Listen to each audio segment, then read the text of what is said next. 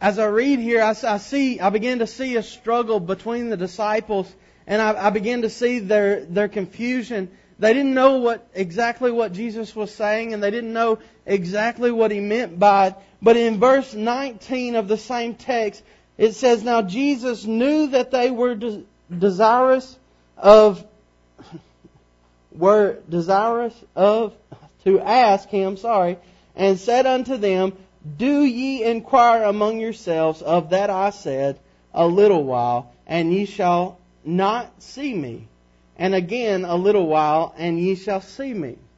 I, I read that and I almost missed this point. And I want to share with you tonight. This blessed me as I went back and I looked at it and I thought about it.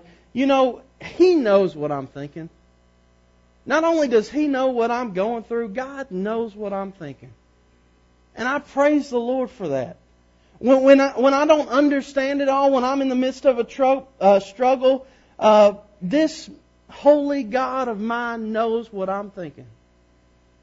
What, what he's saying here, Jesus did, didn't really make sense to the disciples. Uh, they were saying among themselves, we don't understand, we don't comprehend uh, what's coming out of his mouth. Even Peter, I believe, he thought, well, I'll handle this. I'll take care of it. He told Jesus, I'll never leave your side. And, and, and this is the way Peter responded to it. But in the midst of their confusion, God knew.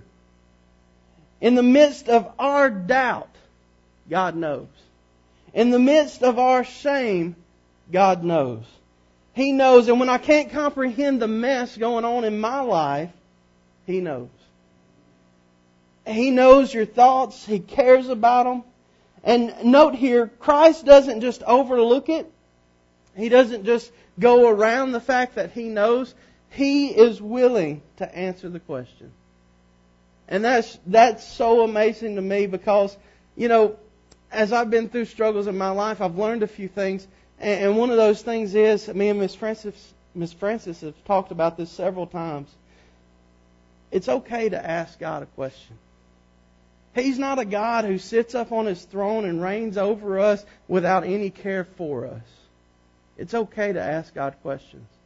And, and somehow there's this teaching uh, within Christianity that it's it's bad to question God, and it's bad to ask Him why, and that's just not true.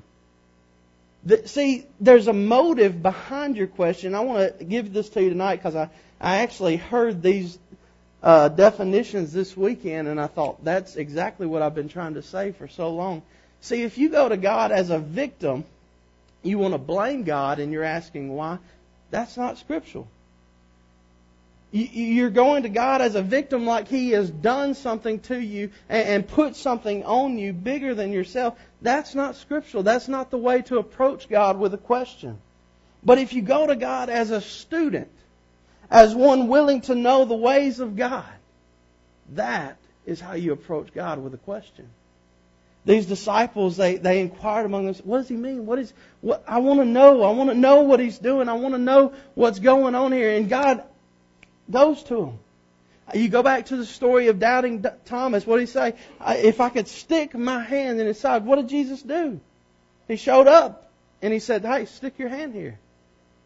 You, you go back and, you, you look at uh, Moses and he desired to know the ways of God. God showed him. You go through Scripture and you see people, Gideon even, questioning God, and God, he just he wanted approval over his calling. God was willing to do that for him. God is not so high and mighty that he doesn't care about our infirmities. He loves us and he wants to guide us and he wants to lead him, lead us. And when we seek after him, he is more than willing to do that. It's a beautiful, beautiful thing about Christ. Then we keep reading in verse 20. It says, Verily, verily, I say unto you, that ye shall weep and lament, but the world shall rejoice, and ye shall be sorrowful, but your sorrow shall be turned into joy. Read verse 21 with me. A woman, when she is in travail, has sorrow because her hour is come. But as soon as she is delivered of the child, she remembereth no more the anguish for joy that a man is born into the world. This scripture and this passage of scripture talks about anguish. And as I read that and as I read the rest of the passage, I realized this abs- uh, absence of Christ brings anguish. When, when we remove Christ from our lives, when we, when we put Him to the side, guess what? Anguish is what's coming. Lamenting is what's coming. And, and here it says Jesus, uh, Jesus had led those disciples for three and a half years. Jesus has taught those disciples. He has carried them through town and town, and they've seen many miracles. They've seen many uh, teachings of Jesus that just blew their mind. And all of a sudden, this man that they devoted their whole life to says, I'm going to see you later. I'm going to be gone for a while. Can you imagine the grief that set in?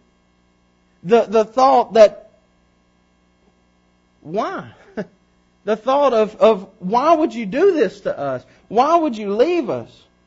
But not only that, from a Jewish perspective here, we have to realize how the disciples felt. You see, Jewish boys and, and were raised to, if they could only be the disciple of a great master, they'd made it. They'd become the big stuff. And these men, they, they were disciples of Jesus. And, and they thought, hey, we've made it.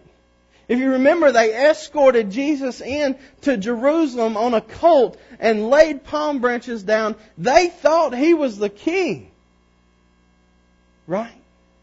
They thought in their minds from a Jewish perspective that he would be the one to overthrow Rome, that he would be the one to come in and conquer the nation before them. And now he's going away? what anguish and what, what torment this must have brought to their minds that Jesus was going to go away. I've been there. you feel like God's just not working on your behalf. You feel like everything you've prayed for isn't the reality of what you see.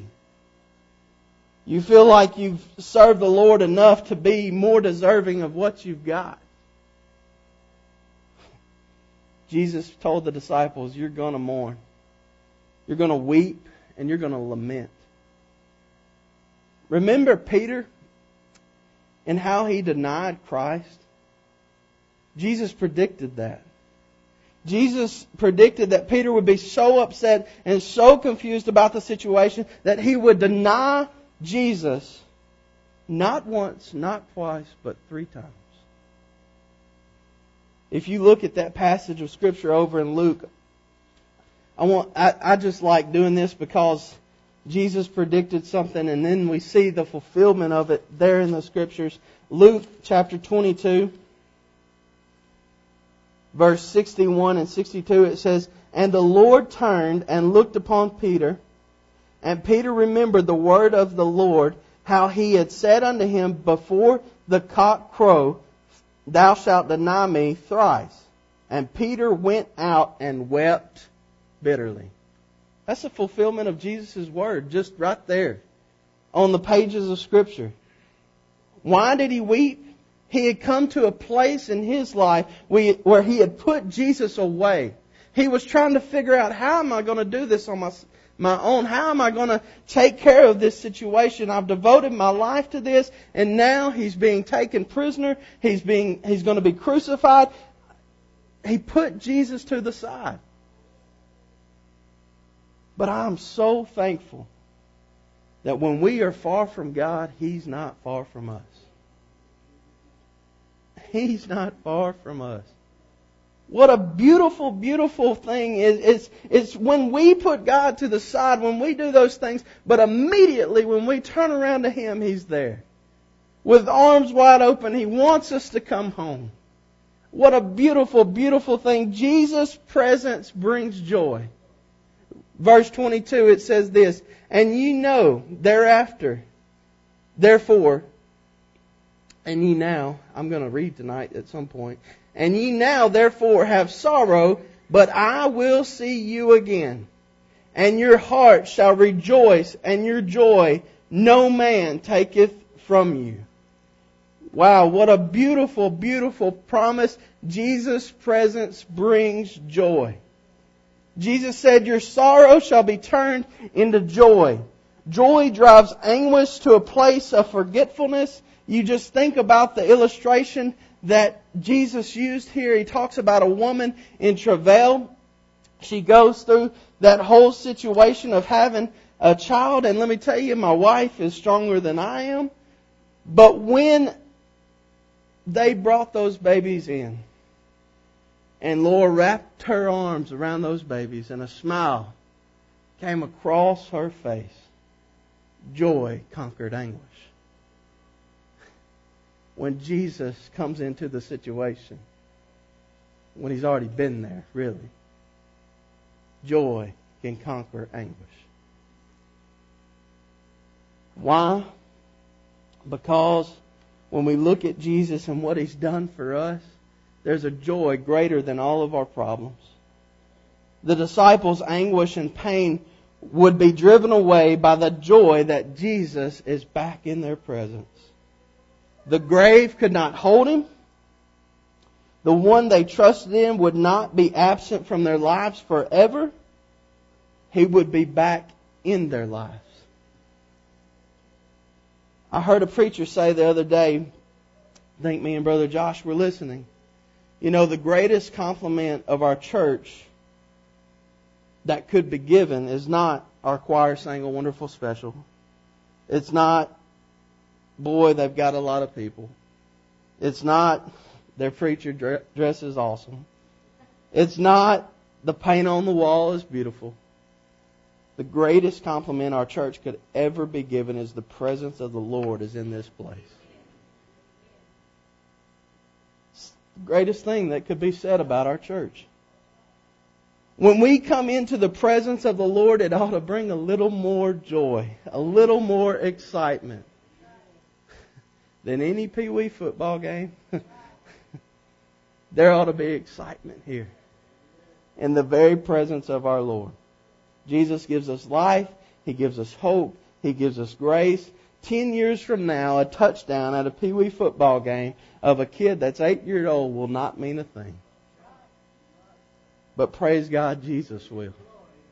Jesus will mean something for all eternity. As I studied this, I I come across some thoughts in my mind.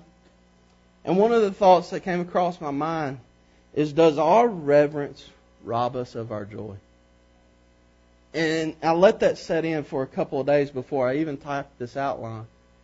Because as we come into church, we ought to be reverent. But let me tell you, the, the definition of reverence means deep respect. It does not mean lack of praise. I do not want to be a Christian who cannot celebrate the joy that the Lord's brought me and the joy that He's given to my family and my life. I want to be able to celebrate that in the presence of the Lord. Nehemiah said it this way in Nehemiah 8. In verse 10, he says, Then he said unto them, Go your way, eat the fat, and drink the sweat, the sweet, and send portions unto them for whom nothing is prepared. For this day is holy unto our Lord. Neither be ye sorry, for the joy of the Lord is my is your strength. The joy of the Lord is your strength. And, and I had a different idea about that verse until I studied it. The word strength here means safety, place of protection. It means a refuge. The joy that came from the Lord was a refuge from the anguish of the world. And as we come into God's presence, as we come into God's house, His church, we ought to have a refuge from the anguish of the world. We ought to be willing to praise and be joyful because He's given us life. He's with us always, and He will be with us always to the end of the world. But not only in this church. Matthew 28 20. When Jesus has given his disciples the Great Commission, he makes them a promise. A very beautiful promise. Teaching them to observe all things whatsoever I have commanded you, and lo, I am with you always, even unto the end of the world. If Jesus is with us, His presence is here. And if His presence is here, there ought to be joy surrounding a Christian that no man, as John 16 told us, no man can take away from you. It doesn't matter what you throw at me. You can't take my joy. It doesn't matter what the world around me is going on. It doesn't, it doesn't matter what is happening in my life. It doesn't matter what's happening in the nation we live in. It doesn't matter what's happening on a global scheme of things. This is the promise. He is with us and you can't take my joy. Nobody can. Because of where it comes from. It comes from Jesus. And tonight, as I think about those scriptures, I find myself guilty.